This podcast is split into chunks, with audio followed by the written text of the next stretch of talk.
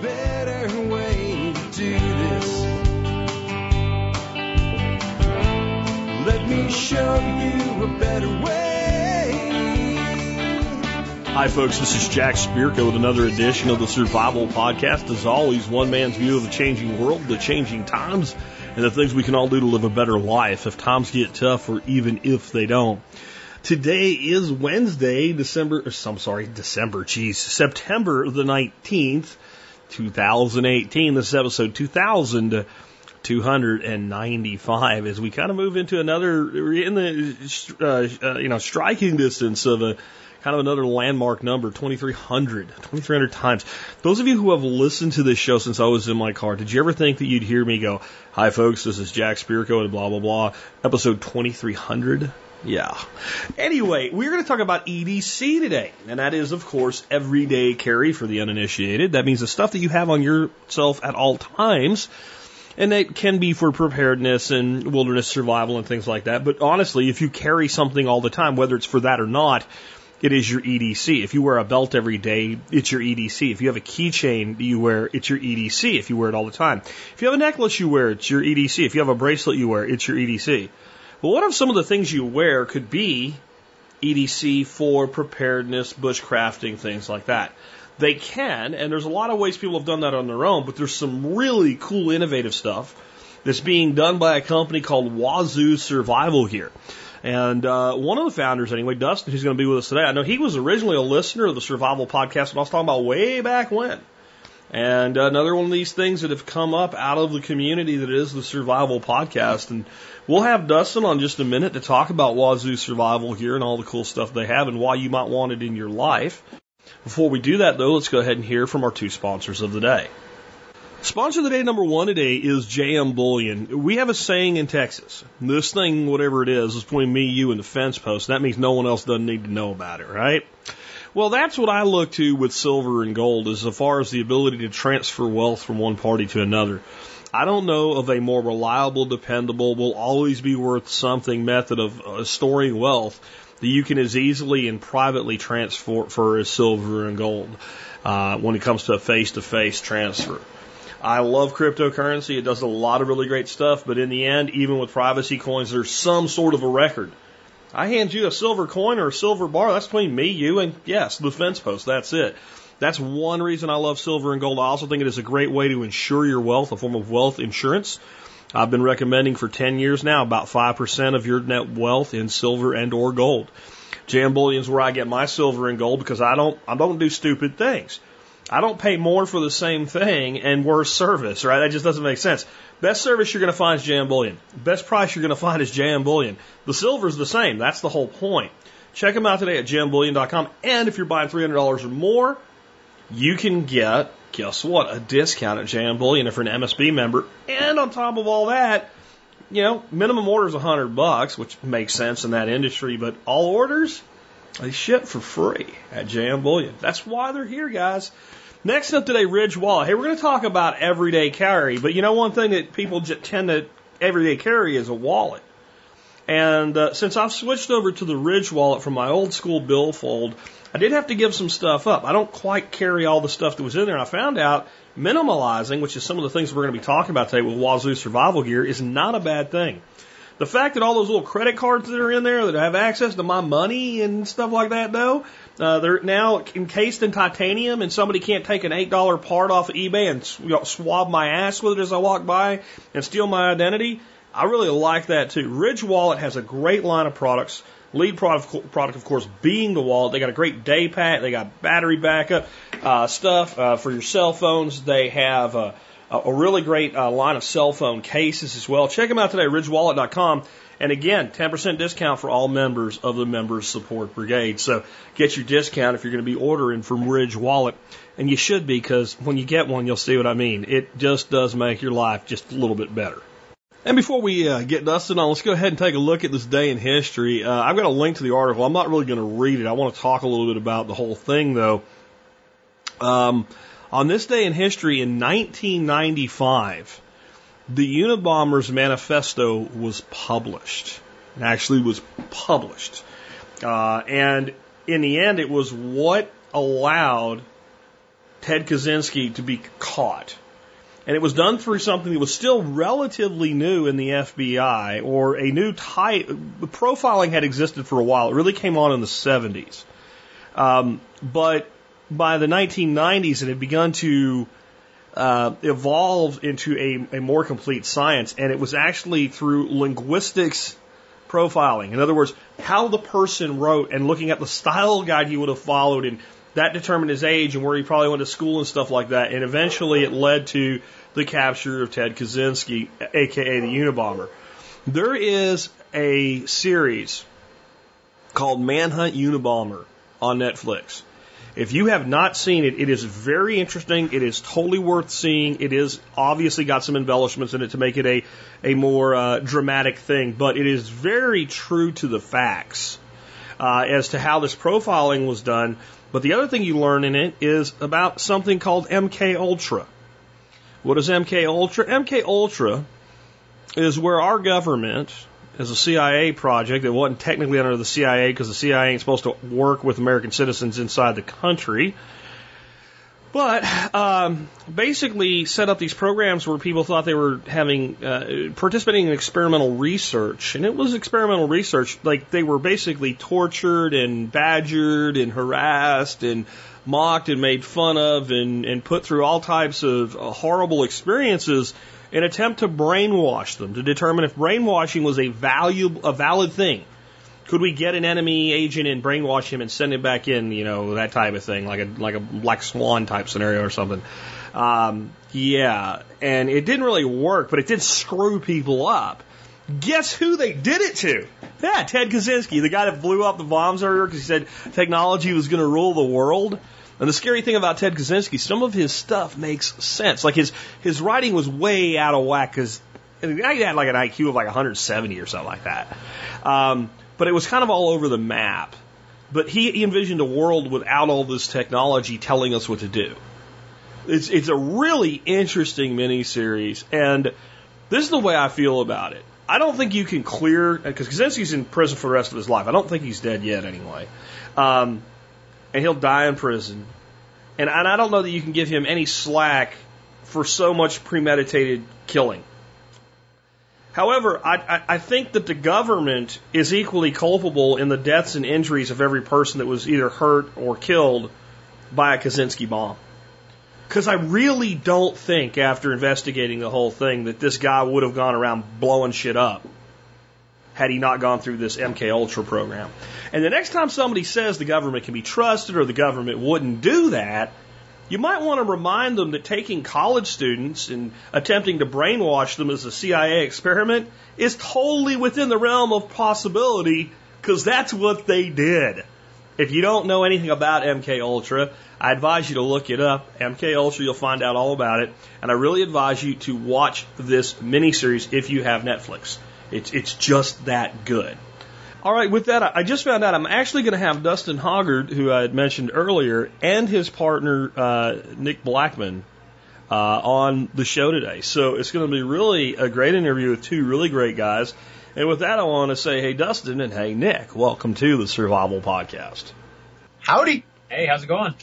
Glad to have you guys with us, man. Uh, we're here to talk about basically everyday carry as wearable survival gear. I think it's really cool. I love the stuff you guys are doing out there uh, with your product line. Before we get into the stuff that you're doing at Wazoo Survival Gear, why don't we let each of you take a moment tell us a little bit about your background and how it led you to what you're doing today? Because I find most of the people that come on the show, like, no matter what they're doing, like the path they took was not straight. There's some kind of wonking around here and there. So you guys decide who goes first, but introduce yourself to the audience, let them know who you are, and I don't know, take us back to like you're you're, you're sitting in study hall trying to figure out how to ask a girl out or something, and and then all of a sudden you're selling like really cool survival gear. How how does that happen? Nailed it. Uh, well, I, I feel like neither one of us, like you said, have really straight path. But this is Nick. Uh, I, I'm Nick Blackman is my full name. I'm from a small town in West Virginia. Um, always had good grades going through school, so they kind of groomed me into engineering. And I always had this weird innate desire to learn how everything worked. So engineering seemed like a perfect fit. Uh, I got two degrees, one in mechanical engineering, one in aerospace engineering. graduated school, uh, came to Houston, Texas to work in the space industry. And then I realized that the, uh, the glory of engineering is not what it's chalked up to be. It's, uh, it's more cubicle work and number crunching than the actual design and development aspect. So I really lost interest in that side of it and wanted to pursue, uh, more outdoorsy stuff. Like I said, I was from West Virginia, grew up in the mountains, hunting, fishing, camping, and uh, now I'm stuck in Houston, and there's really not a lot of that to be had here. So I wanted a reason to get back outdoors, and uh, uh, kind of got into the survival stuff, watching all the uh, you know YouTube channels and listening to the podcasts like yours, and and really living vicariously through other people.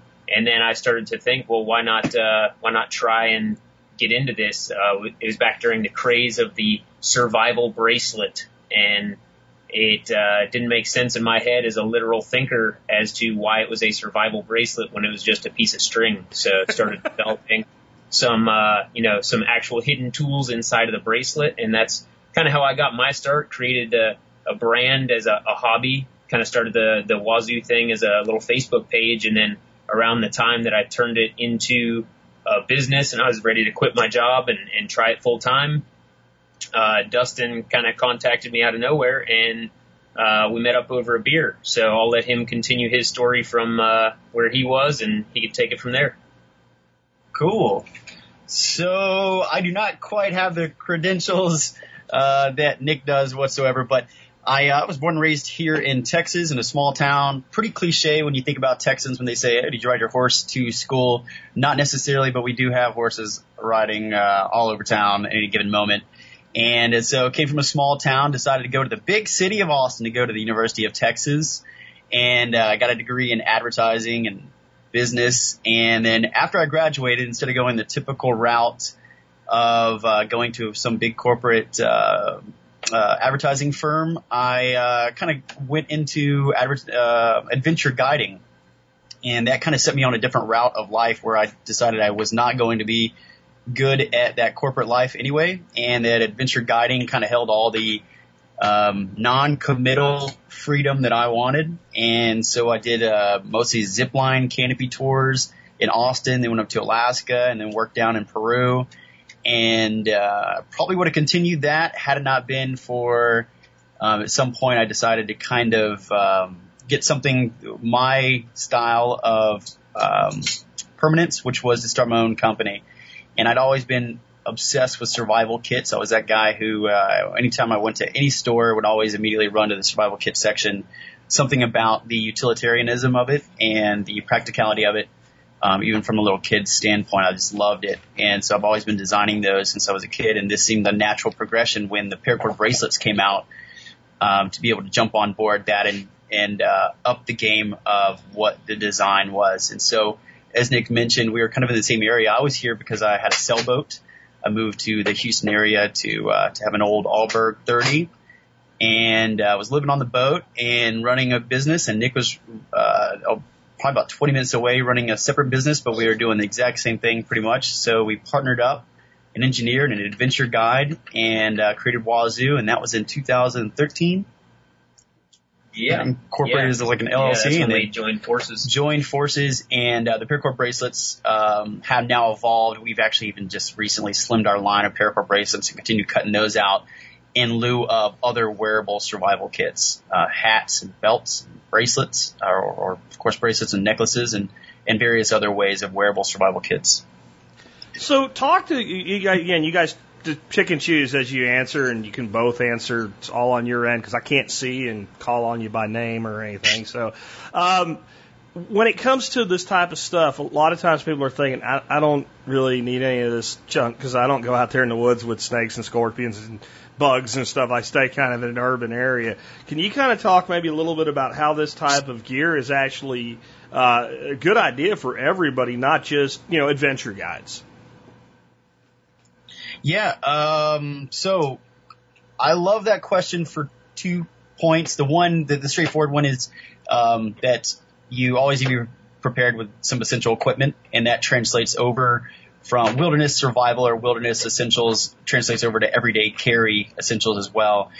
Um, and I can go in deeper detail into that, maybe list out some specifics, but I think I, I don't know. I, I always want to go to the heart of the argument, which is um, you should always be prepared.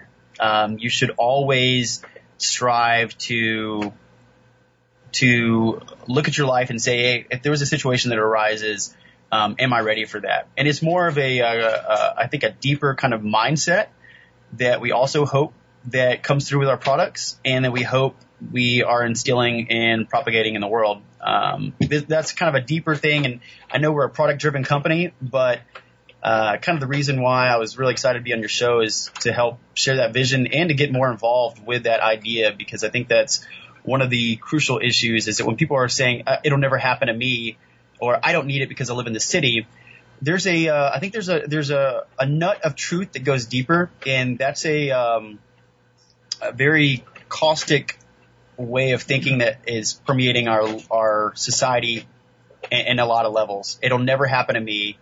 Um, uh, and I think there's there's something to that. Did you want did you want to kind of jump on that, Jack? Well, I was just going to say, what it makes me think of is the guy that's, you know, 33, 34. He's just started a family. He's got two kids. He's got a wife, and you ask him about life insurance, and he's like, uh, no, I'm, not, I'm young and healthy. As though he can't get run over by a dump truck tomorrow. Right? Or, you know, Exactly. find out he's got liver cancer tomorrow because it happens. Or find out, oh, you're not going to die, but guess what? You have late onset diabetes, and now no life insurance company is going to touch you, and you can't insure your family forever. Right? I mean, like, there's, Yeah. there's a point where you take into consideration that if bad things happen to people who didn't do anything wrong, one of those people sooner or later could be me. Yeah. Yeah, and I think that's the acknowledgement. Um, too often, there's something innate about humans out of sight and out of mind, and there, there's something maybe primal about that. Is that if we can avoid confronting the issue and, and avoiding it, then it will somehow not actually happen. There's like some correlation, mixed up correlation in our mind that's not factual. And so I, I guess this conversation, I'm trying to take it to a deeper level, but I think that's that's where we lie is that we're trying to do a public service announcement that says, let's actually talk about the subject. Let's talk about that things do happen to good people, things happen to prepared people, and it's not if but when. And uh, and so our products are a avenue for that. Not only do they really do prepare you for everyday occurrences, but in also wilderness, the most extreme survival situations. Um, but hopefully, we're also going to with our company perpetuate that mindset, that positive mental attitude, that prepared for anything idea. Um, sorry if I took this off the rails, and I can kind No, of it's reel it back a little bit. It's great. Right. No, um, so like kind of sticking with that philosophical thing though, like when you hear these like you know stories of survival, you know somebody that made it through like being lost in a cave or, or on a mountaintop or whatever, it, it generally ends up being will to survive and knowledge that gets that person through that more than gear. So why still focus on the gear? One hundred and ten percent. Um, yeah, I uh, I actually have in front of me. I was reading this book called Deep Survival. Have you read that? Mm-hmm. Okay. Um, and I think in the prologue, he does an incredible job of explaining that, of course, it is necessary to have your essentials. You make sure you have good gear um, at all times. There's no, it'd be dumb not to. Um, if, if you have a choice to have in your car an airbag or not have an airbag, uh, what's your choice going to be? It's not going to be to uh, act like you're never going to have a car crash. You, you want it there when you need it. Um, but I think that there's something to be said about taking baby steps into equip yourself with the right tools when you need them. And then also equip yourself mentally. So if you're that kind of person who's preparing for a situation by purchasing things, purchasing products from companies like ours, then you're also that kind of person who is acknowledging the concept that it, it can happen to you. And that awareness of instability, that awareness you can't control everything, starts to put you on guard. And I think it kind of permeates the rest of your life, the, the other areas of your life to try to improve yourself, um, improve your mentality, improve your attitude. And uh, so that's kind of how they, they work in conjunction with one another. Um, if we never sold another piece of equipment, though, let's just say Wazoo never ever sold another piece of gear. We just go bankrupt. But somehow we changed the world in a way that people have kind of they'll, they'll lose this victim mentality and start being a little more self-reliant, I think we would, I think that'd be called a win in the very end. Very cool. And I, I mean, I also put it to you this way.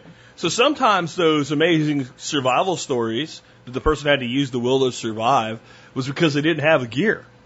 Oh, if you had the gear, you wouldn't have been in the situation. So, you know, this you'll hear about this guy that got stuck on this mountain and he near froze to death, and his friend had to beat on his feet to keep the frostbite from losing his toes or whatever. And like, well, maybe if you had a ferrocerium rod and knew how to start fire, you wouldn't have done that, you know. So, Oh, yeah. so like uh, on the other side of it, yeah, the will to survive is great and all, but if you if you're for if you're putting forethought into what you're doing, then gear should be kind of a a side effect of that. Like, gee, this would suck, and yeah, I can you know rub some sticks together or something, but you know sometimes it rains, and sometimes actually finding that gear and oh you, you know okay, well I'll make a fireboard in a in a bow drill or whatever. Okay, well that's more to carry around than a bic.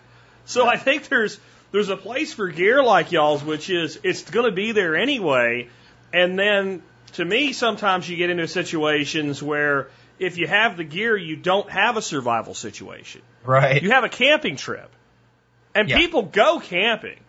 The only way you can get people to go in this at least fake survival situations is to offer them a million dollars as a prize and become a reality TV star. People don't like, hey kids, you know what we're going to do Saturday? We're going to go to a survival situation. No, they go, let's go camping. So I'd Yeah. much rather have the gear turn the survival situation into a camping trip than have the lack of gear turn the camping trip into a survival situation. Hey, that sounds like a good marketing slogan. Yeah, I mean, uh, exactly. There's a preventative measure, and you might not, never hear about it. It's just like maybe in your car. I mean, that's the most dangerous thing we do on a daily basis, right? Is get into these these super huge metal and fiberglass, I guess, uh, things that- traps? and try- missiles, yeah, and drive them down the road next to people who are texting. That's really where we're probably surviving. We don't realize it. There's probably life and death situations that are all around us at, all, at, at any given moment. We just don't know how close we came to it. And the same thing with equipping yourself with some essentials. Um, you don't know how you might not have considered a survival situation. You might be camping, but it only takes a few small things to go wrong when the tides turn and the tables turn and there's a complete tipping point. And so maybe our gear sometimes lies in that area where we don't even hear about people's stories where they use their equipment and it, it prevented them from getting in a quote a survival situation where they were literally on the, the edge of death. Um, and so that's yeah, that's uh, I think there's a preventative measure as well of, as being prepared, and and uh, and that comes alongside with our products themselves are typecasted too often like a what is this thing used for? What is this what is this thing that you make? And in the end, it's just a tool. I don't know what the use is. It, it has certain properties and characteristics. It's ultimately up to the individual. Uh, you can give somebody a Bic lighter, and, and I guarantee there's some people who can't figure out how to use it um, or will somehow break it. Uh, even have the best equipment in the world can fail if you don't have the uh, the concept of how to get yourself out of a situation. And uh, I guess we've kind of gone off the rail. Did you have something you want to say? Nick? Uh, I was just gonna kind of try and summarize all that up with. Uh, I think the the reason that we got into some of this wilderness survival stuff is it, that's what people relate to. It's that glorified side of it, to where you're surviving on a tropical island and life is awesome, and you're just kicked back drinking coconut water and all that. But um, the fact of the matter is that survival is scary and it is a truly life and death situation. And so, like Dustin said earlier, it's hard for people to approach it and, and really take it seriously because people don't like scary things. They don't like to think through that what if scenario. Um, so that's one of the reasons that we kind of keep Wazoo, even in its name itself, as kind of a jovial, tongue-in-cheek type of approach to everything. Is that we're talking about scary stuff that is literally life and death, but we keep it fun, we keep it engaging, and we keep it approachable. Um, it, the end goal, I mean, there's there's the whole world of prepping, uh, preppers, homesteaders, bug out, like all that stuff. People, you know, it, it's kind of, I guess, shunned in a way. The, in the mainstream, people think they're weirdos and whatever else. But uh, you know, those are the people that are prepared. What we are is that middle ground for the everyday person to be able to have some of these tools and not be such a victim. Like Dustin said, it's just it's a toolkit. depending on your skills will depend how you use the tools.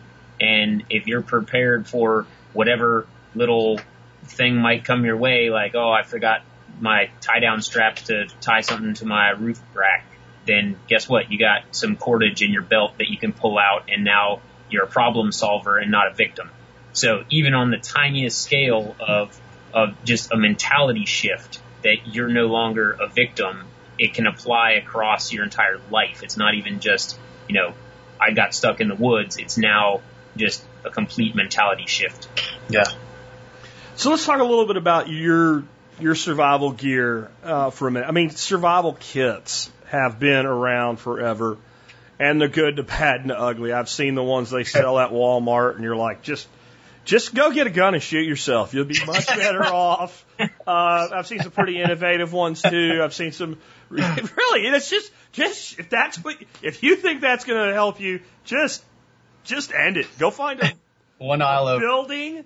Go find a building. It's really tall. Mine, there's no useful people underneath you and swan dive and, and take that with you. Uh, but there's been some really good ones, and there's a, a lot of some of the best kits I've seen have been things that people have put together themselves. Yeah. Um, how how how is the stuff you guys are doing different? How is it not just reinventing the wheel and putting a different label on it or what have you? yeah, you've got some Yeah. dog scratching in the background. The um, yeah, we are reinventing the wheel to a certain extent. I mean, the, the, the survival kits are out there, and we're utilizing technology that's been around for 60 years. Sometimes a ferrocerium rod we did not recreate or we didn't make. We um, but we did um, reframe it, and some things we have completely designed from the ground up. For example, if we're just talking about a scraper for, for a ferrocerium rod, we started using ceramic, which solved a couple of issues. Um, ceramic is, is impervious to um, corrosion or um, uh, uh, pretty much anything really, and it's harder than steel, so it actually scrapes ferrocerium better.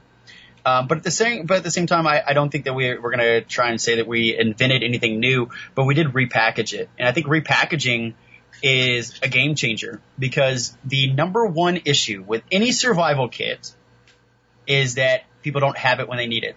The, the irony of it is if you thought you were going to get in a survival situation, yeah, you just pack a backpack full of stuff, right? Like if you thought it was going to happen, you would avoid it. You wouldn't even do that thing that got you in that situation. And so that being the number one hurdle with survival kits and what has been the issue of why people uh, still get in survival situations is because they're not always carrying some of their kit items. And so that has been our agenda from day one is to make it so that things, they can be worn. That means that they're smaller. It means that we're using new material sciences so that they can be, uh, they can last longer or be in certain environments. And it means that they're aesthetically and ergonomically, uh, comfortable. So you can wear them to your, your job. Um, you can wear them pretty much anywhere and not be outed as some weirdo because people, the, how many people have probably been in a survival situation that literally had survival kits at their house? Um, just didn't take it that one time, right? So that has kind of been our agenda all the time is to repackage the, uh, the same concept, but in a way that makes it a hundred times more practical because it's just like the number one knife, right? When people ask, what's the best knife? Or what's the best camera? The same answer goes for your survival kit. It's the one you have with you when you need it. And that's where our gear comes into play is it's, it's there when you need it. When you have a fire starter on your neck, when you have a hat with all kinds of gear hidden in it, when you have a belt with a full survival kit on it, that's going to be the best thing you, the Yeah. best survival kit that's ever existed. Yeah, what what is the what is the worst uh, venomous snake to be bitten by? The one that ju- the one that just bit you. right? That's I mean, it doesn't matter if it's an inland taipan as long as it doesn't bite you. It is it's it it, it doesn't matter, right? Once you Yeah. get bit, you got a problem. So yeah, once you're in the situation, the gear you have is the gear you have. So I like that. Um, I kind of mentioned this, but you know, y y there is a philosophy that's uh, I guess the primitive survivalist philosophy. I, I, I see it in archery because I'm an archery hunter. And I use a compound bow, and I use freaking carbon atoms, uh, ar- carbon atoms, carbon arrows. Yeah, carbon atoms, man. I got a fusion bow. Uh, but you know, and and you know, I use the the, the the latest and greatest in broadhead technology, and you get people like I only use a wooden straight bow, and I don't even use a tree stand. I stand on a limb, and all like, hey man, if you want to do that, that's fine. But I also believe in like getting things done. So what do you say to the primitive? This is like, I know how to make a friction fire, man. I, I'm good. I can go into the woods with nothing but my bare feet, and I, you know, I, I, I'm even better than Cody Lundin. I don't even need a Mora, man. I got it all. Uh, what do you say to that person? So I, I think there's a place for everything. Um, this is Nick, and talking from the engineer's perspective, this is one of the reasons that I started designing these survival bracelets the way that I did. Uh, Dustin kind of had his own philosophy. I had mine.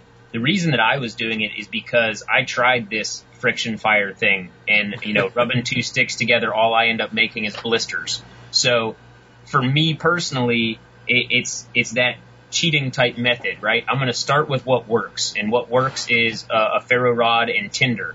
So I'm going to use that and get comfortable with that. Then to expand on those skills, then you kind of challenge yourself a little bit. Maybe you go back to flint and steel. So now all you have is a single spark coming off. So you really have to work on preparing your tinder. You got to work on, you know, your skills of, of how you manipulate the materials to do what you need them to do. From there, you can keep working it back and working it back and you can get back to that primitive level. But I think that's, that's the way to do it. There's certain people that are raised uh, just you know from the ground up in the primitive, which you know by all means awesome. Congratulations, you have the skills that most people don't have, but it is it is a natural progression for people that get into this stuff. It's just we naturally want to be challenged as humans, so we take a starting point, and from there, once you consider yourself to have, I won't say mastered that skill, but once you are comfortable enough with that skill, you add in a couple of different variables or you change the inputs and then slowly you're still adding this challenge, which in itself is building your skill set. Yeah. yeah. Yeah, and I think I would add like, okay, there's the right tool for the right job, and there's also the right tool for the right time. Right. So, so for instance, I, you know, I feature items of the day on on the blog uh, every day, and recently I fe- featured it's it's not a really high end knife. It's a you know plastic cased uh, locking blade folding knife with a swappable blade. Now mm-hmm. I know how to sharp, sharpen a knife. It's made by a company called Outdoor Edge. But this thing has basically the, the same steel they make uh, surgical scalpels with, which is actually really great until it isn't. It doesn't last a long time. It doesn't hold an edge good. But for what that knife is meant for, which is skinning, it is it is perfect. Costs about a buck to replace the blade in it. Yes, I can save a buck by sharpening my knife. But like last year, I went out and I shot a pig. The pig ended up down in a ditch because I didn't want to wait for the guy that was picking me up. I drugged the pig up. It's 8:30 and I smell like a stinky pig. I'm hunting in Texas. I'm covered in, you know, uh, mosquito bites. I want to skin that pig as fast as possible and drink a beer and eat his heart. Right? That's that's what I want to do. I don't want to be out there for uh, for an hour and a half making sure I keep my my blade sharp while I'm skinning this stinking pig right? I want to shower and I want to go to bed so I can go kill another one tomorrow. So in one instance, yeah, you know, I carry really great knives and uh, and I take good care of them and what have you, but there's also a place for this particular thing, and that's not really directly relating to your gear, but each piece of gear has its place in time. And another kind of little analogy here is like many years ago, I did a thing called Dirt Time. I was an instructor there, and one of the instructors was a guy named Alan and he had the world record for the fastest hand drill ember ever. It was like nine seconds he got an ember. So he's going to do this demo, and he's he. It's not you know fakery. He he admits like this is a, a perfectly prepared you know baseboard and what have you. And actually, he was doing the show like this is when you get it perfect. This is how this works. So we took his baseboard the day before and we soaked in a bucket of water overnight, and we let it dry enough that it looked dry, and we put it back in its gear. So yeah. he's there, like he's the best guy in the world. He's, uh, and eventually he did get it to work. And when we told him what we did, we all had to run away from him because he was pretty mad. but you know, it makes a point that like some things work really well, but they don't always work, or they're not the right thing for the right time. Right, yeah, and I think if you talk to uh, any of the survival instructors that are teaching at these events, um, it, it, every one of them is going to tell you carry a Bic lighter right? Just because you can start a fire with flint and steel or friction, it doesn't matter. They still carry Bic lighters because that is the most effective and the quickest way to get fire. I think so, Canterbury calls it instant gratification. yeah, yeah, yeah. So it's it's that thing that there is a right tool for a job, and for us, it's you know, really, dog. Don't worry about it. He's cool. so the uh, for us, it's you know, there's not really a fashionable way to make a Bic wearable. So we went with the next step, which is going to be the the ferro rod and incorporating it in a small one. Yeah. Um, you, you mind if I add one thing on there, Jack, too? Go ahead. Yeah, so I think that what we do, it, this is this is a lot that comes from our training too. We go out with some of these guys. Um, there's a, actually a uh, a great up and coming survival group called Flint and Steel Survival Critical Critical Survival Group, and so they have Flint and Steel in their name. Um, and one of the one of the things that they'll they'll teach, you know, if you take any class with them with any kind of fire skills, they're going to teach you how to do a bow drill or a hand drill. Um, but you know what they always do when they premise the conversation is they say, okay, now we're going to teach you how to do this. It's a great skill to learn, but if you ever, ever are in a situation in which you are relying this, relying on this skill in a survival situation, you have screwed up so many times you probably don't deserve to live. Same thing goes with Flint. So there's this great Flint knapper, uh, Justin Cook. He's out of Florida, and I mean museum quality stuff. Uh, he um, uh, not museum quality, excuse me. He's got stuff in museums. Um, so he knows how to, and he, he's incredible. He's fast, he's efficient, it's beautiful work. And what he'll do when he first starts it, for, first starts a little flint knapping um, classes, he'll say, "Hey guys, so here's a big rock, and uh, we're out in a situation where we want a knife." He bangs the two rocks together, or bangs a rock onto the rock. Boom, he has a shard that comes off. There's a knife. He's at his razor sharp. He shows it'll cut leather. If you want a knife, that's a knife. You don't sit here for six hours and you kind of flake out this nice, neat, sexy spearhead or something. No, if you want a knife, that's a knife. If you want to fire, you use your Bic. And I think that kind of that's what uh, I think that's where there's a bushcraft element that is important. Of course, please go learn these primitive skills. It's essential for for us to learn how basically fire works, how a lot of these things work, and to stay close to the land and live primitively. However, that's a different place to be than saying I'm going to survive with these tools. Um, I think that there, there kind of there is a branch off between uh, surviving, literally being in a wilderness survival situation and being prepared, and learning primitive skills. And I think a lot of the primitive skills guys will be the first ones to tell you that.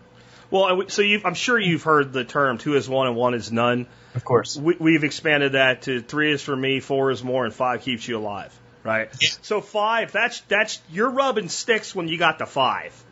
Right. Right. You, you're striking out if, at three and at five. Yeah. yeah. You uh, you got extra. So, tell us a little bit about your, your gear as a whole. Like, what are some of the, the products you have, and, and, and, and you know, what what's unique about them? Yes, sir.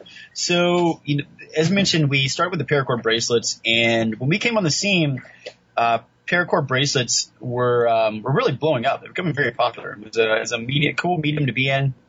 Um, but uh, at the time, it was just the paracord on buckles, and people were calling them survival bracelets. Um, I don't know. I don't know how you can uh, do a lot of things with rope, as Nick said earlier, but uh, we took it to a different level, and we started to combine um, other elements, fire starters and navigation and saws. And um, I think what is what is the adventure bracelet claim to have? How many tools? Different tools? I'd have to check, but yeah. some 18, 16. 16, maybe 16 different tools. So we came on online with this paracord bracelet, which you could go get at Walmart for four dollars from China.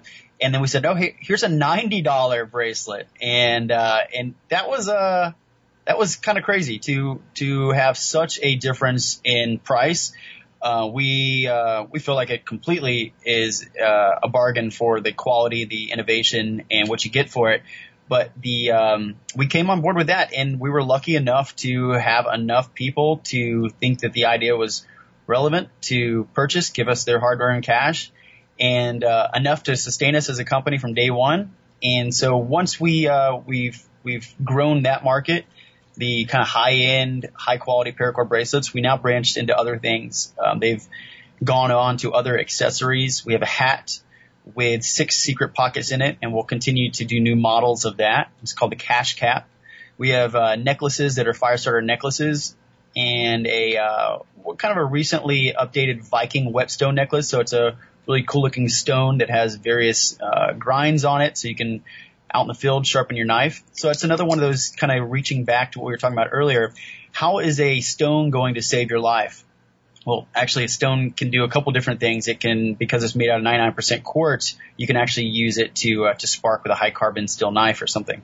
Um, but it's also about preparation, and your knife is worthless if it's not stayed if, if you can't keep it sharp. So having that kind of auxiliary tool to support your other tools um, becomes part of a, a bigger prepared plan. Uh, moving on down the body, we uh, have uh, a belt that came out on Kickstarter and uh, we did a pretty good job at Kickstarter. We uh, we sold over seven thousand of those. We didn't do a very good job of fulfilling, and uh, that's pretty cliche. we ran into all kind. We, we ran into the uh, the typical uh, late Stupid to deliver. success. Yeah, yeah. Oh man, it, there that could be an entire podcast on its own. What not to do on a Kickstarter, but our success was there, and our proof of concept was there, and uh, and we still to this day you can't go and buy a cache belt live. We're still only on pre-order. Um, uh, but they are available for pre-order, and uh, and that's that's kind of the the the, the general uh, products that probably sell the best. Was there other ones that we've had tons of products in, in all kinds of different ways, but in order to scale our company, we've kind of uh, focused on a few of those that have been really our best sellers and most scalable items. Yeah, I think what we found is, um, I, I guess the way we start things is we make something cool that we would want to buy, and we kind of bring it out to the public, and from there we get feedback. And so for us, it started as the bracelets, and then we got a bunch of people saying, "Hey, uh, I don't like wearing bracelets. I don't even wear a watch." We're like, "All right, well, here we'll make a, a fire starter you can wear around your neck. How about that?" And then the necklaces took off, and it, it just kind of compounds on itself. It's a feedback loop we have with the the customers and our Facebook page and our social media that people kind of request things, and if we get enough requests for it, we make it, and we try and make it as cool as possible. We put lifetime warranties on all of our stuff because we want to make sure that you, you know, if you purchase a, a $30 necklace or a $90 bracelet that is designed to save your life, we want to make sure that it is there and in tip top shape when you need it to save your life. So that kind of goes into everything we do. And slowly over the years, we've, we've culminated and now we realized when we slim down our bracelet line, um, Dustin and I wear the cache belt on a daily basis and it's become our everyday belt and it has a 23 piece survival kit in it, which is pretty much a 72 hour kit minus the uh, shelter material. So you got cordage, you can lash together a shelter, but uh, outside of that, I mean, it, it has replaced pretty much everything for us. So it's kind of the pinnacle of what we've done. Um, and we found ourselves adapting our own everyday carry because of these products. So throughout the years, we're changing, we're developing, we're still seeking knowledge and, and input from other people. But uh, yeah, it's really exciting to get that feedback loop from the customers and the fans to be able to continue developing new stuff. And if I could one more kind of circle back, I think that from our heart, from our from our original kind of DNA of creating ninety dollar bracelets, which is kind of an absurd idea, looking back on it, but it enabled us to uh, position ourselves as a no compromise company. And so when we go to put cord in a in a belt, for example, we're going to use Technora, not because it's cheap, not because it's accessible, because it's not. Sometimes the military buys out all the Technora. Um, but it's because it's the best darn stuff that's possible that we can afford to put into that thing. Um, and that's kind of across the board is that we've positioned ourselves to just go for the highest quality. And luckily there's enough people out there that, uh, say, you know what? Yeah, if I'm going to rely on this, I want the best possible. And, uh, I trust you guys to put the best out there. So we've been able to go with higher components that I think you'll find in any other kind of survival kit, not just the fact that we pack them uh, in nice, neat ways, but we also can do things that um, no one else would do and you'd never see on a Walmart shelf. And Jack, to, to continue that, and I, it cut us off if we're rambling too much, but No, go ahead. we we're, we're passionate about what we do, and uh, to that end, we we get carried away with our designs, and like he said, we test everything. So when we went to put a wire saw in the bracelet, uh, originally it was called the lumberjack bracelet. We went to put a wire saw in it, we tested I think seven different varieties of wire saws. We had a spiral cut saw, we had the braided commando saw, we had surgical bone saws, we had diamond coated saws, and we went out in the field and we did time trials. How quickly can we cut green brush? How quickly can we cut dead brush? Uh, you know, can you string it up in a bow? Can you use it just by hand bent around the tree? And we weighed all those different variables to settle on the most durable, most efficient saw for our purposes. Um, and, and that's, you know, one component. We do that with every single component that goes into our products. But what we realized and the reason that we had to slim down our product line recently is because we get so carried away with the design and everything that goes into it, we forget to document it. We don't tell the story. And we've realized that, that we have great products and, uh, great capabilities, great features, but we are not good at telling our own story. So we have to kind of slim down all the various things that we do so that we can do a better job of telling people, you know, what, what can this Viking whetstone really do? It just looks like a rock on a necklace, but there's so much more than that. So we're really trying to build out some of these products and focus on the marketing side of it to better tell the story and, and explain more of our products and not so much just, uh, playing with them behind the scenes. Lots of room to improve. So what I, one of the things I'm getting from you there is how important feedback from the customer is, and you, I just found it ironic that you mentioned people like I don't even wear a watch, and so the the, the company that killed the watch is Apple. They did Yeah. the exact opposite. Whatever the customer says, screw them. We'll do that in like seven generations later. Right? yeah. So you've taken the exact opposite in many ways of the approach that Apple does. That what the customer wants is the most important thing, as long as it works. Yeah, and we try and pride ourselves on the on the customer support too. I mean, we get people that uh, we pick up the phone and we go, "Wazoo Survival Gear, this is Nick," and they're like, "Hello, is this a real person?" Like they don't expect to get a person, which is sad in this day and age. But uh, we we still even put handwritten notes on every order that comes through. Uh, Brent does a lot of our shipping and actually all the shipping and customer service stuff. So he makes sure to take care of our people. He puts handwritten notes and who knows if that makes a difference in people's lives or not, but it's something that we want to do. We want to cultivate that relationship with the customer and let them know we're here for anything they need. Yeah, a weird way, I don't know where it comes from. We're kind of old school that way. We're we're kind of a young company, and we're we're like individually we're young, and then we have a young company. But there's something nice about the uh, the old school way of doing things. So one of the other things I've seen you guys kind of say is you want to make survival sexy, right? So like, what do you say to the first is like, that's the craft they're doing with like reality TV shows and doomsday preppers and stuff like that. Like, h- how do you mean that differently? yeah. One of those I think is uh, make survival sexy, and one of those is uh, get some clickbait. Uh, So I, I I'll, I'll let Dustin kind of run with this one. I got my own concepts of it, but uh, it's kind of his his coined phrase. yeah. See where he goes with it. Oops. I gotta eat that one. Uh, yeah, I mean, se- sexy could, is also um, mainstream acceptable.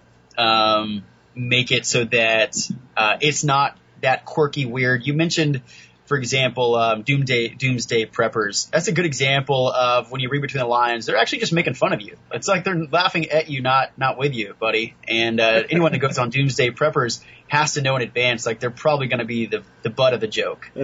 Um, and that's with a lot of these shows. Um, they're they're kind of like uh, they're they're not doing it in such a way that actually promotes a positive uh, uh, a positive mental attitude in the very end, or promotes that kind of um, problem solving part. There are shows out there that I think that we like to link up with. Um, one of our, uh, you can call him a brand ambassador. One of our big partners is Zachary Fowler of Alone, and we have several other people who have also been on Alone um, who represent our gear and, and proudly wear it every single day.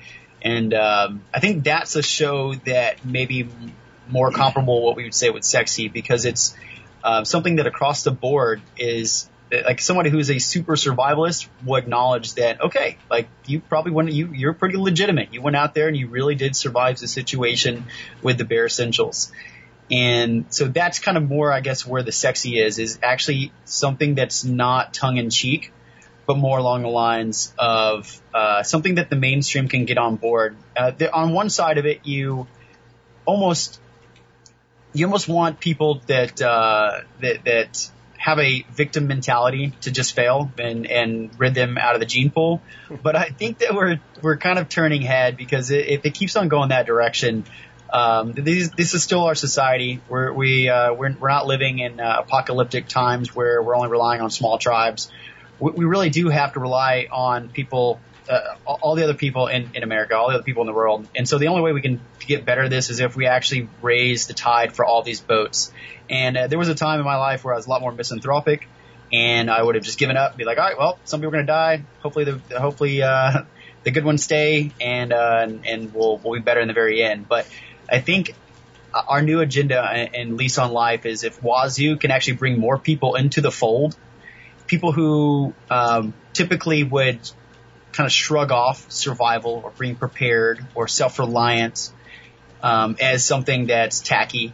Um, if we can bring those people in in in various ways and end up getting them to be better individuals, then we win.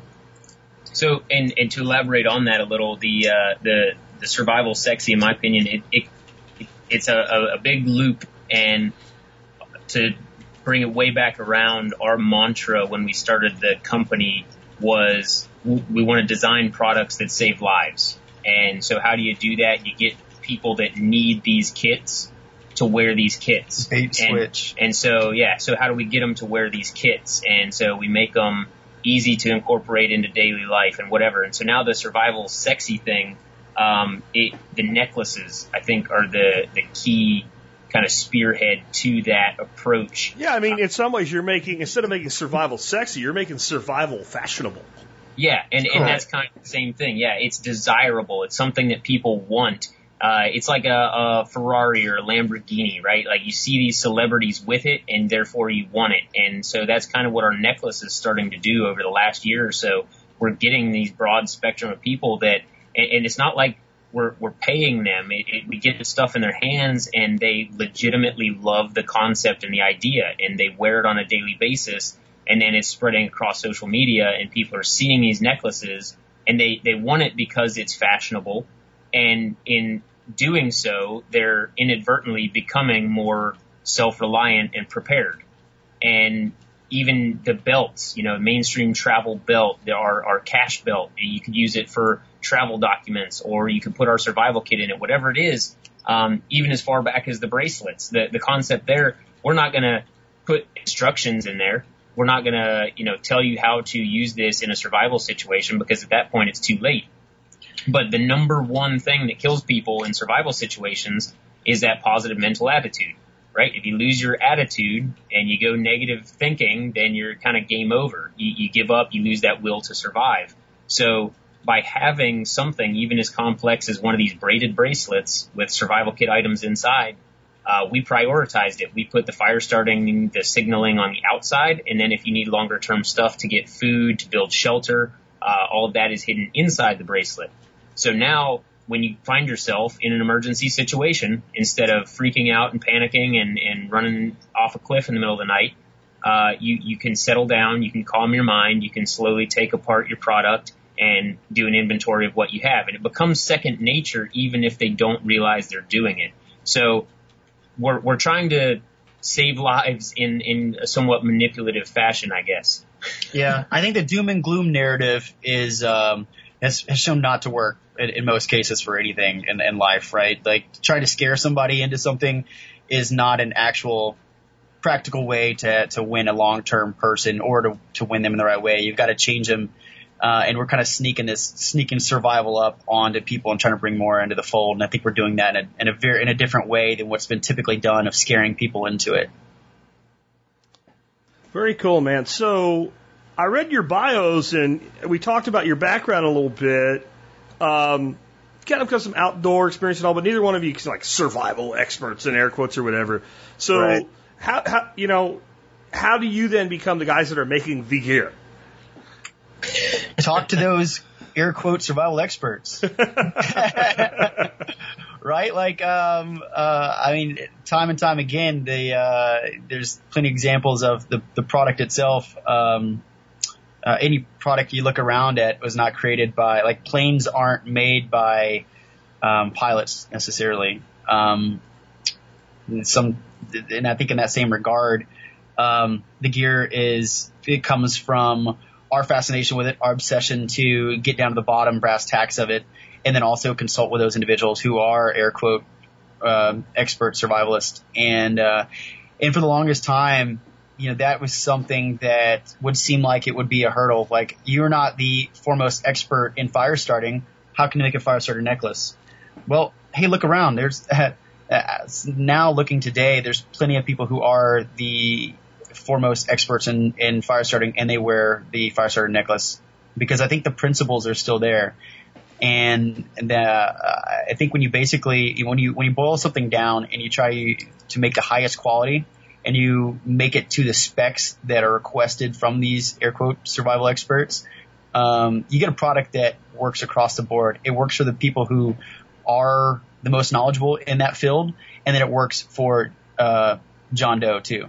And, uh, and I think that's kind of the spectrum that we work on. Is uh, I call it the um, uh, what is the the deodorant? The uh, Dove deodorant, strong enough for a man but made, Made for a woman, yeah.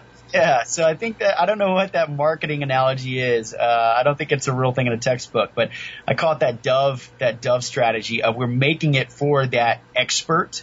We want to get on the experts first and foremost. So we want those guys to validate it. We want those guys to say, "Wow, like I wear this every day."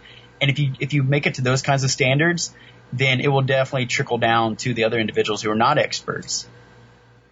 I- think it helps us also that we aren't those experts because it puts us in the perspective and, and the mindset of the consumer that we're targeting, right? We don't know necessarily what we're doing initially. We know we want, let's say, a necklace that is good at starting fires.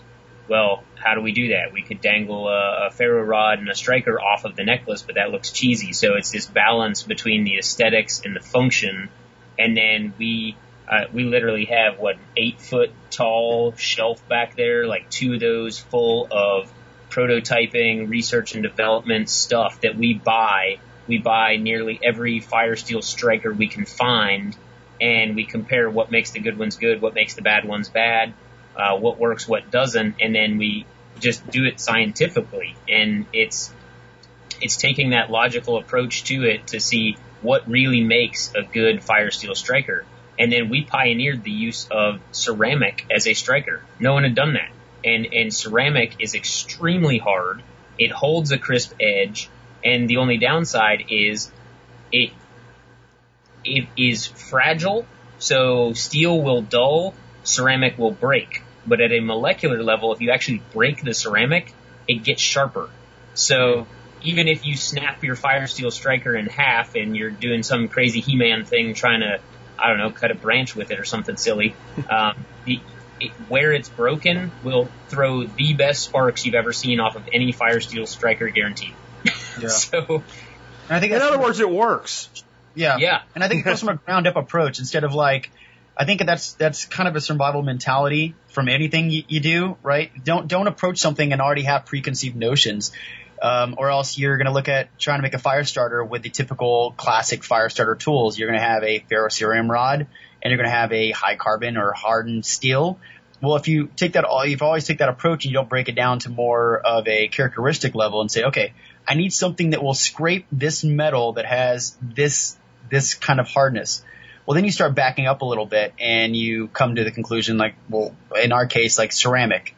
But I think that's also in any kind of situation, survival situation especially, you, you back up and you look at the tool you have, and you look at what you need and not from the uh, typecasted kind of individual level that the, the item's typical for. Um, anyways, yeah. So, you proposed a question about the victim mentality in the United States. How is that related to what you guys do as a, you know, a survival gear company?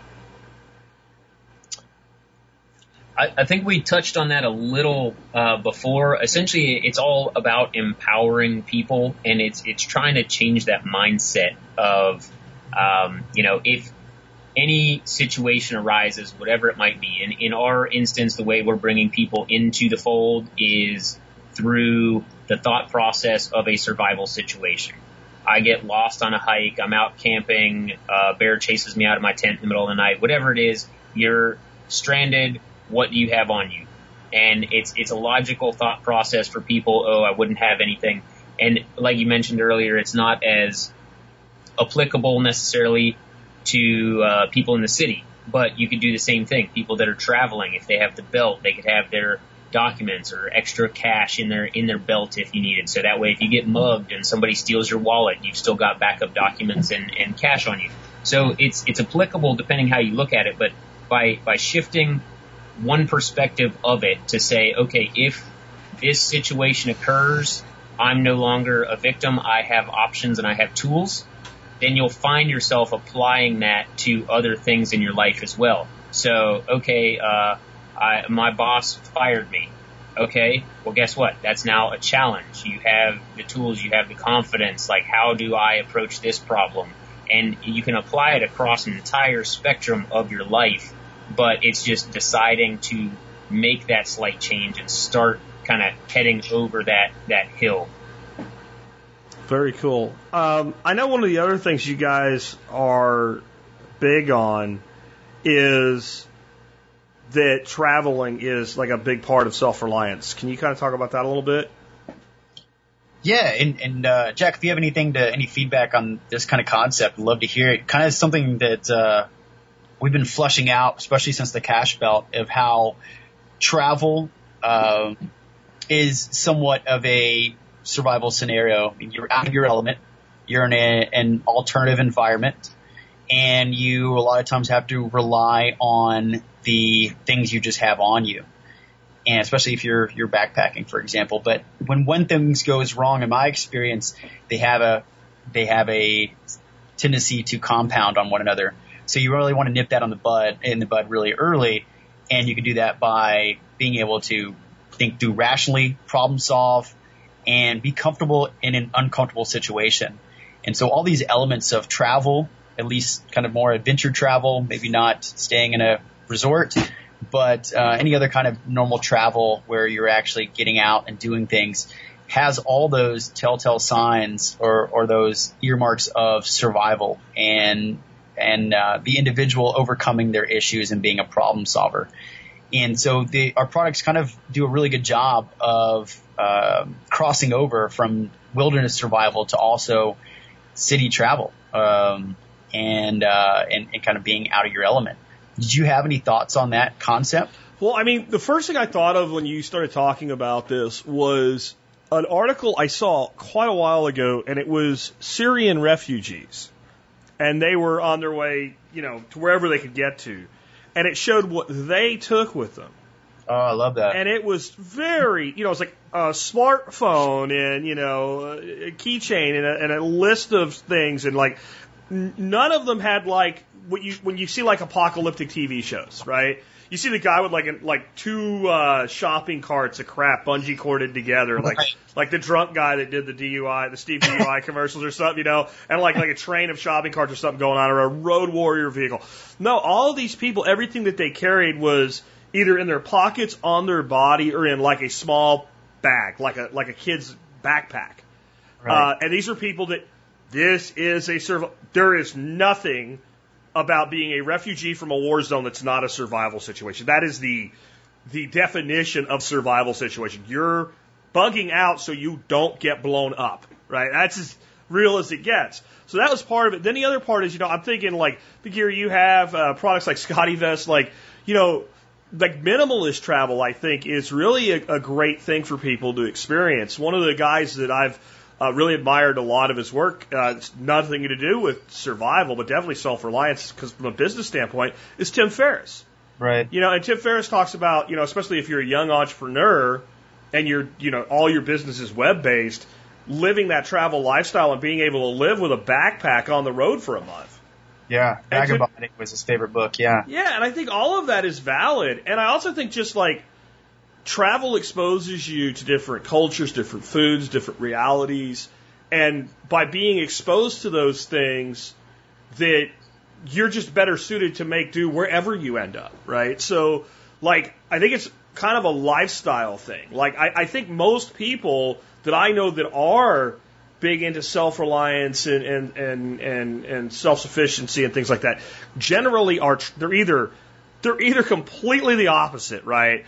They're like homesteaders that are like the Grinch and you don't never come off the mountain Yeah. or they're always going somewhere. It seems to be one extreme or the other. And I think that like that actually fits really well with your brand as a lifestyle of being a traveler, you know, and being an explorer. Because we, you, Yeah, you don't always have to be going into a cave and spelunking or, or diving to the bottom of an ocean to be exploring. There's a lot of stuff out there to explore. You know, with with a, a credit card, a plane ride, and Uber. Yeah. Get out Mhm. there and do it. Make it happen. You know. Yeah, I think it's it's another applicability of it, like you're saying. The, the it, when you're traveling, you don't have that safety net. If if you're near your house and you're just going to and from work, you've got that safety net. If you lock yourself out of your car, or if you lose your keys or whatever it is, oh, just you know, get somebody to take me home. I got my extra keys. When you're on travel, it doesn't work that way. Uh, if you lose your passport, you're kind of stuck. You're you're out of luck. So you really have to be in that preparedness mindset have those contingencies in your mind to be ready for it because you don't have that safety net. So it is a little risky, it's a little thrilling, and it is an exploration in its own. Oh, by the way, did, did you know that Tim Ferriss carries one of our products? I did not. yeah, he actually recommended it um, as one of uh, it, it's a key. It's a product we're not carrying anymore, but it's a keychain called the Woodchuck, and uh, he carries that around. I actually got to meet him, and I was like, "Hey, man, you don't know me, but uh, I think you carry my product." He's like, "Yeah, it's up there in the backpack." Very, very cool, man. Um, how do you, how does survival gear relate to travel gear then? Like, you know, so we kind of had that discussion. So like, how does that, how does, your, like, if I have your stuff and I'm, I'm out on, you know, a travel adventure, how does your stuff, you know, fit my lifestyle? Oh, I love it, man. I, I, um, I think it goes back to what we were saying earlier about tools and thinking things as a, as an, in its most basic characteristics. So what is this thing? What is its characteristics? What can it be used for? So we put fishing line, for example, in, in our, one of our belts kits. It has a 40 foot, a fishing line.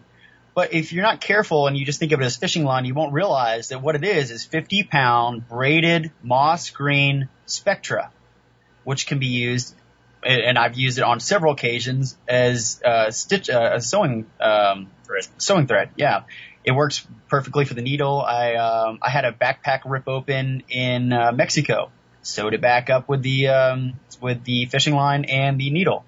Uh, almost like on a we could go like item to item, and if you just kind of reframe it to solve be a problem solving toolkit, then that works across the board for all kinds of situations. I mean, it literally is. We we have duct tape in the belt.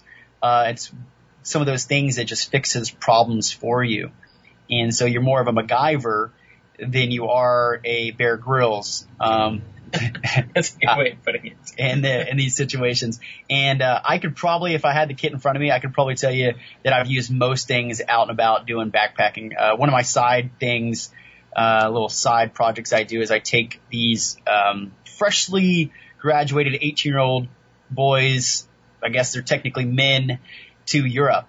Um, a chaperone for that. We take them for about 10 days plus into Europe. These guys are private school, so you can imagine they're uh, they're affluent and they have never traveled before. And uh, we throw them in Europe, and they're able to drink and find other things. And so, um, So you're saying I- you take all the deer, you shove them out in the middle of the road, and you turn on the great big LED light and blind them with it. Yeah, yeah, exactly. And then, uh, yeah, and I hope they get out of the way in time. yeah, yeah, and so um, that's that's a kind of a thing that I get to go do, and it does put our stuff to the test. You know, I love having a, a belt on me where I because I can't afford to have an issue in these trips. I can't afford to be the victim. I, I have I have uh, a dozen other guys that are gonna they're gonna they're gonna find problems for me to solve. And uh, I can't have a problem on my own, so I have to have I have to be able to solve the issues quickly, and I, I can't have issues for myself. And so that when I have a toolkit in my waist or uh, in my hat uh, for travel, it's become essential, and I use that stuff all the time. If you had any specific, I mean, if we, if we went through specifically, I probably could name out every one of those items uh, have in some way helped us. I remember I was we were. Um, yeah, I don't want to go too much details. We were we were we were mountain climbing uh, in Switzerland, and uh, we are several hours away, but getting back down. And uh, my girlfriend, she uh, got dehydrated. Well, we had water from a stream, but do we really want to make this an issue where you get giardia? And um, so I have a water bag, holds a liter, and I have purification tablets in my in my uh, in my belt. So she was able to drink the water, and uh, we wouldn't cause any long lasting effects. Um, and that's just kind of a simple thing. We just did a whole day hike, uh, nothing big. We just ran out of water somewhere out there. It's not like we were dumb and unprepared. We just uh, didn't realize we'd need, you know, maybe a gallon of water instead of half a gallon. Um, so so simple things like that. They just kind of those problem solving. It wasn't a big deal. We got some water, fixed the problem, nothing big long term uh, effects afterwards. When it could have been, like we said earlier, a survival situation. We could have like made it a lot worse. Could have been a worse situation for us. So, like, how can go- how can folks like hook up with you? I know you guys have a pretty big social media presence. You, you know, you sell from your website. Give people some of the resources that they can get in touch with you through.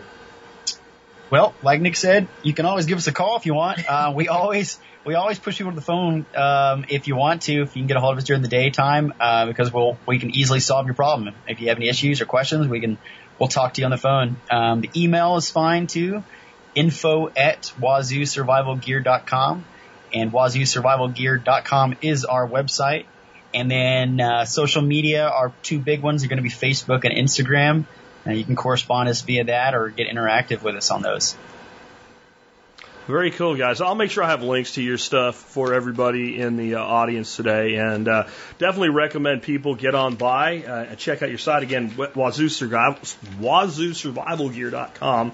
I uh, really appreciate you guys hanging out with us uh, this this day. And uh, I guess I'll let you guys get back to actually working.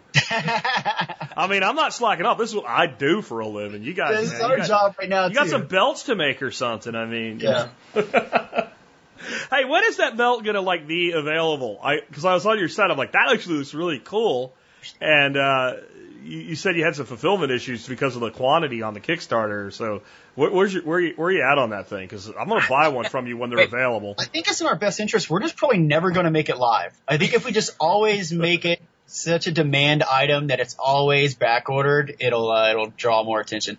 Now we uh, we're to do a, a relaunch on crowdfunding on Indiegogo um, just to to get one last little bit of of introducing it to a new audience. Um, here soon, hopefully next month, we'll put on Indiegogo, and that'll enable people to go on and uh, get it pre-ordered quicker. Yeah, you got to be careful mentioning the belt because I'm sure every time you do, there's people that backed us that are listening that are probably just screaming. Where's my belt? Yeah. Most of them have their belt by this point. I Yeah. think there's Okay. probably only a few that don't. So yeah, sorry, we did deliver. There's someone out there going, Jack Spirko better not get his effing belt before I do. Yeah, Yeah. Yeah. It, that should be noted. We we did deliver like of the seven thousand people, we, we've gotten them out to everybody. The only people that don't have their belt is because they live in South Africa and the um the shipping Ugh. their infrastructure is abysmal over there. Or they've ordered, they've pre-ordered within the last month or two, and we're planning to do another batch in October. And, and So- I, don't, I don't know if you've heard, but they have a few survival situations going on over there right now, so they might have some problems otherwise. We don't there. Yeah, yeah, no, no future orders to South. Anyway, uh, guys, do appreciate you being with us today. Uh, thanks for joining us on the Survival Podcast. Thank you very Yeah, much. Thanks for having us. Anytime. So great interview with a couple really cool guys and a really cool company. Really should get by Wazoo Survival Gear and check out their site, check out their social media. A lot of you guys have started following me on Instagram since uh, we started doing It's a Jack Life. They have a pretty cool Instagram too. Uh, I'll, like I said, I'll look up some of their social media and uh, their website and get it in the show notes for you. Uh, that brings us to the end of the show yet again. I want to remind you guys you can help support this show uh, in, a, in a couple different ways. Of course, you can join the Members Support Brigade. You join the MSB, and basically you get discounts on really cool stuff that pays you back for the cost of your membership. Support the show at 18.3 cents an episode. Without members, this show doesn't work. I mean, that is, this is why I still have small companies as sponsors that I've had for eight years instead of charging more money to bigger companies and, and basically selling out the show for profit. We're member supported. We do value for value exchange here. If you've thought about becoming a member in the past, I was like, eh, I don't know. Give it a shot, man. You know, you can join for as little as five bucks a month or fifty dollars a year, and uh, then just use the discounts and you'll get your money back. And I, I don't say this often, but I'll give anybody who feels like it wasn't worth buying their money back. I'd have an open money back, not even guaranteed, just policy. Somebody emails me and goes, I don't really think this is worth it. You can have your money back. It's actually not ever happened, um, but I would do it. I've had people just pissed off at me over something and say, I should never give you any money. And I, just give it back to them. But uh, guys, really, like if you like the show, you want me to keep bringing you this content, you're not a member yet, consider becoming one. And everyone that ever has been, thank you so much. You've enabled me to live the life that I live and do the thing that I love to do the most. The other way you can support us, and it is pain free. I mean, there is zero pain in doing your online shopping through tspaz.com. Let's say you're going to buy something and you can't get a discount on it through MSB or whatever. Uh, you probably can get it on Amazon. Well, if you go to tspaz.com first and check out my reviews and stuff, you can help me no matter what you end up buying. What I have for you today is one of the pillars of my fertility program. My fertility program is made up of GS Plant Foods liquid kelp uh, fertilizer, Garrett Juice Plus, endomycorrhizal fungal inoculation, uh, Dr. Earth Premium Gold Organic Fertilizer. Those are the, the main things. And I have some other stuff in there with a CalMag and an iron zinc supplement and a few other things. But if I had, if you said, Jack, you get one you only get one of all that stuff you just said for your gardens, I would take the Dr. Earth Premium Gold All Purpose Fertilizer. It is a 4 4 4 fertilizer. That means its NPK ratio is 444. That means it's balanced. That means the, the primary uh, macronutrients that your plants need are there in a balanced format, which means you got everything you need. It is the best stuff I have found, period. The day I find a better fertilizer to recommend for the average person's backyard homestead vegetable garden, I will recommend it. It is not just an NPK though. It is made up of uh, humic acid. It uses aloe vera. It has yucca extract in it. And a prebiotic microbial food, which is some soluble sugar. 7% of it is actually food for soil bacteria. Additionally, it's full of soil bacteria. Uh, it has its own group of endomycorrhizal uh, fungi, and it's got other colony forming soil bacterium as well.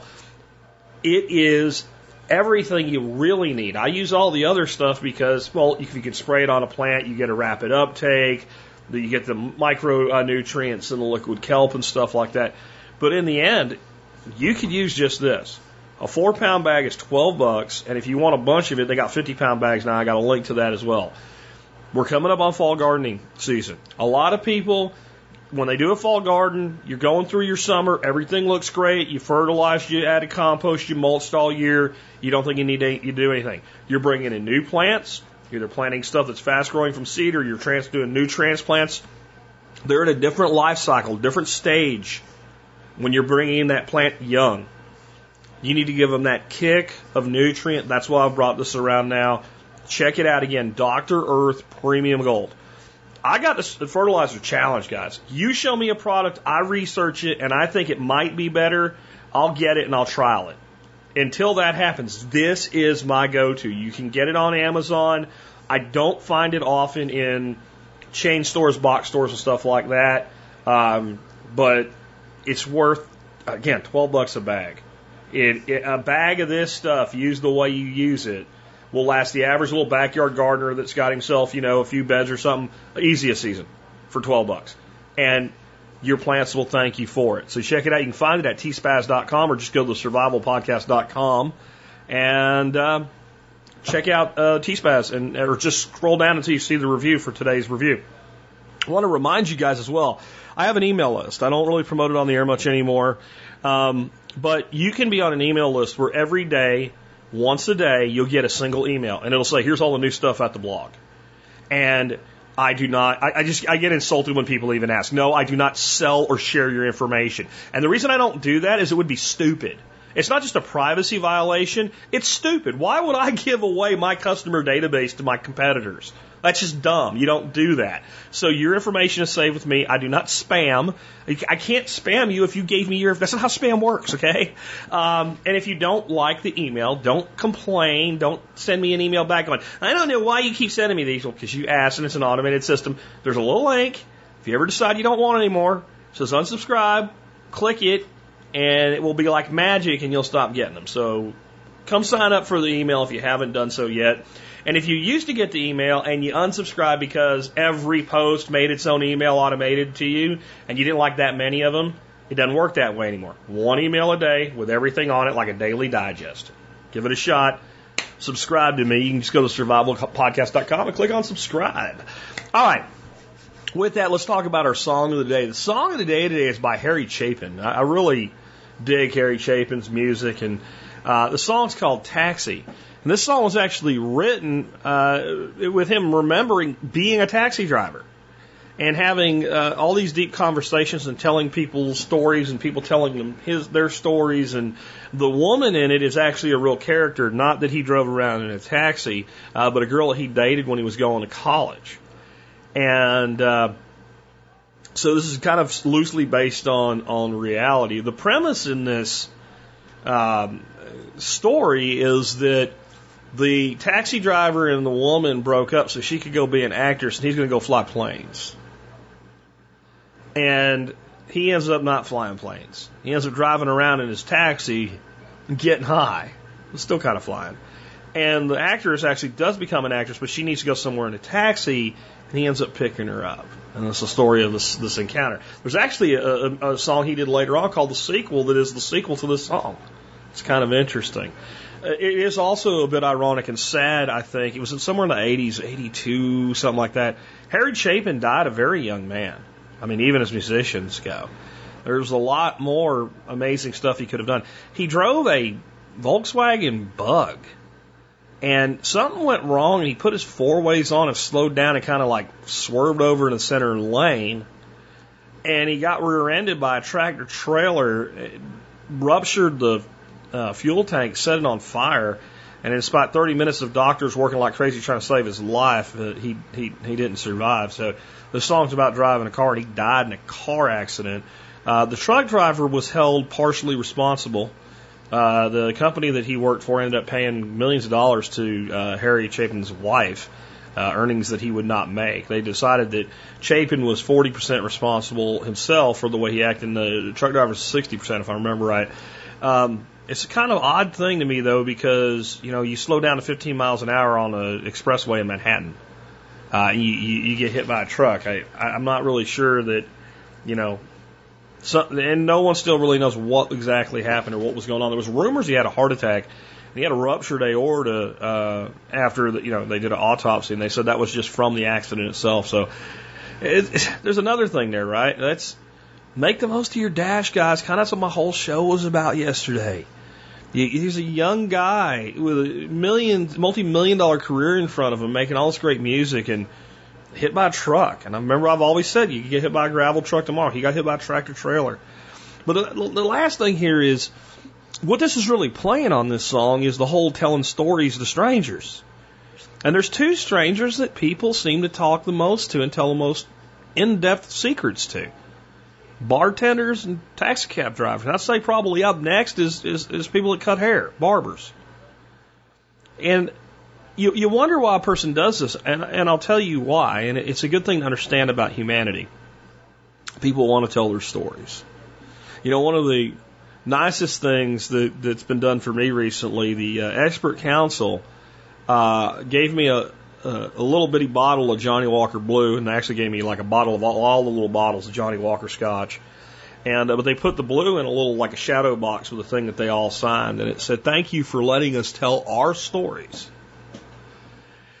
Um, I think everybody wants the opportunity to tell their story, and when they get in a, a car with a cab driver, talk to a bartender, especially one in a bar they're not going to come back to, they know that regardless of what they say, no matter how much they really don't want that maybe to be public, that that person is going to hear 200 more stories the next week, ain't going to remember them from Adam, and it's a safe space to tell that story. But people intrinsically want the ability to tell their story. So when somebody's telling you their story to you, understand that on some levels it's a need, be willing to listen.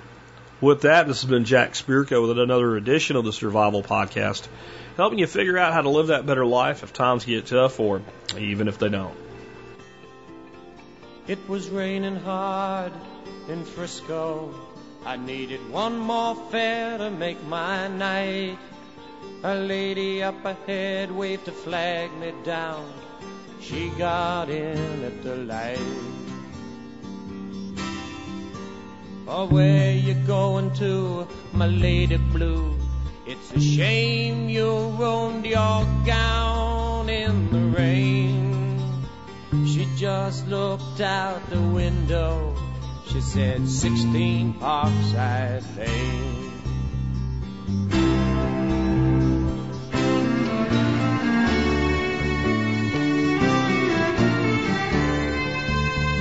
Something about her was familiar. I could swear I've seen her face before. But she said, I'm sure you're mistaken. And she didn't say anything more. It took a while, but she looked in the mirror. Then she glanced at the license for my name. A smile seemed to come to her slowly. It was a sad smile, just the same. And she said, How are you, Harry? Said, How are you, Sue? Through the too many miles and the too little smiles, I still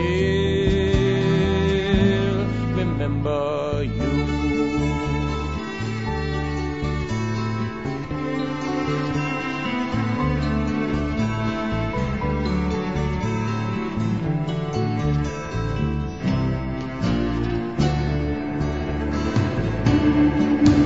It was somewhere in a fairy tale. I used to take her home in my car.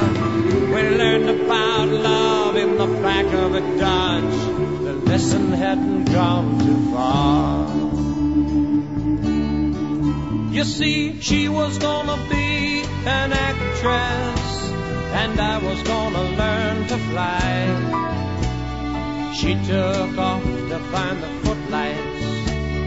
I took off to find the sky.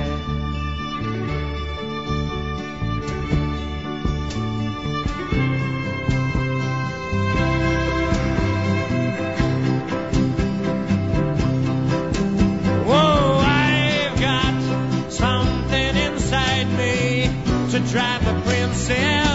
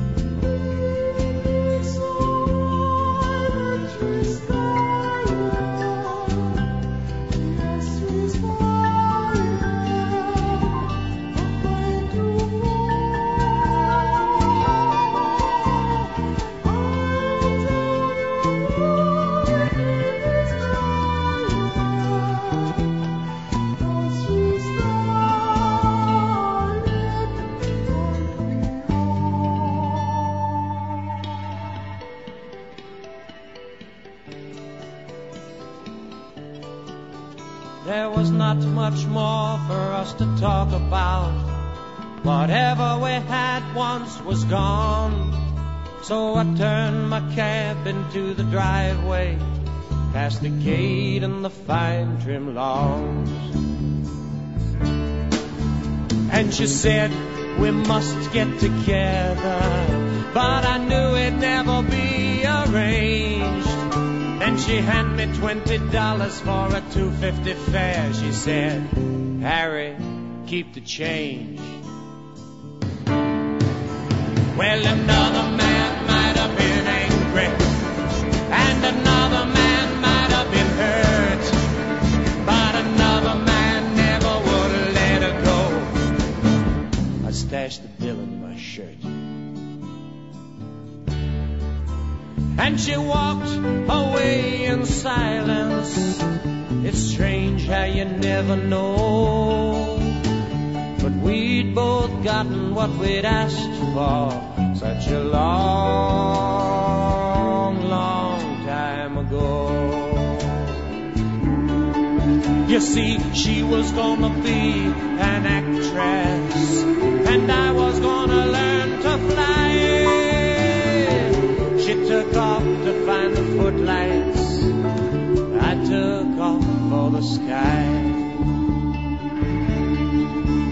And here she's acting happy inside her handsome home. And me, I'm flying in my taxi, taking tips and getting stoned. I go flying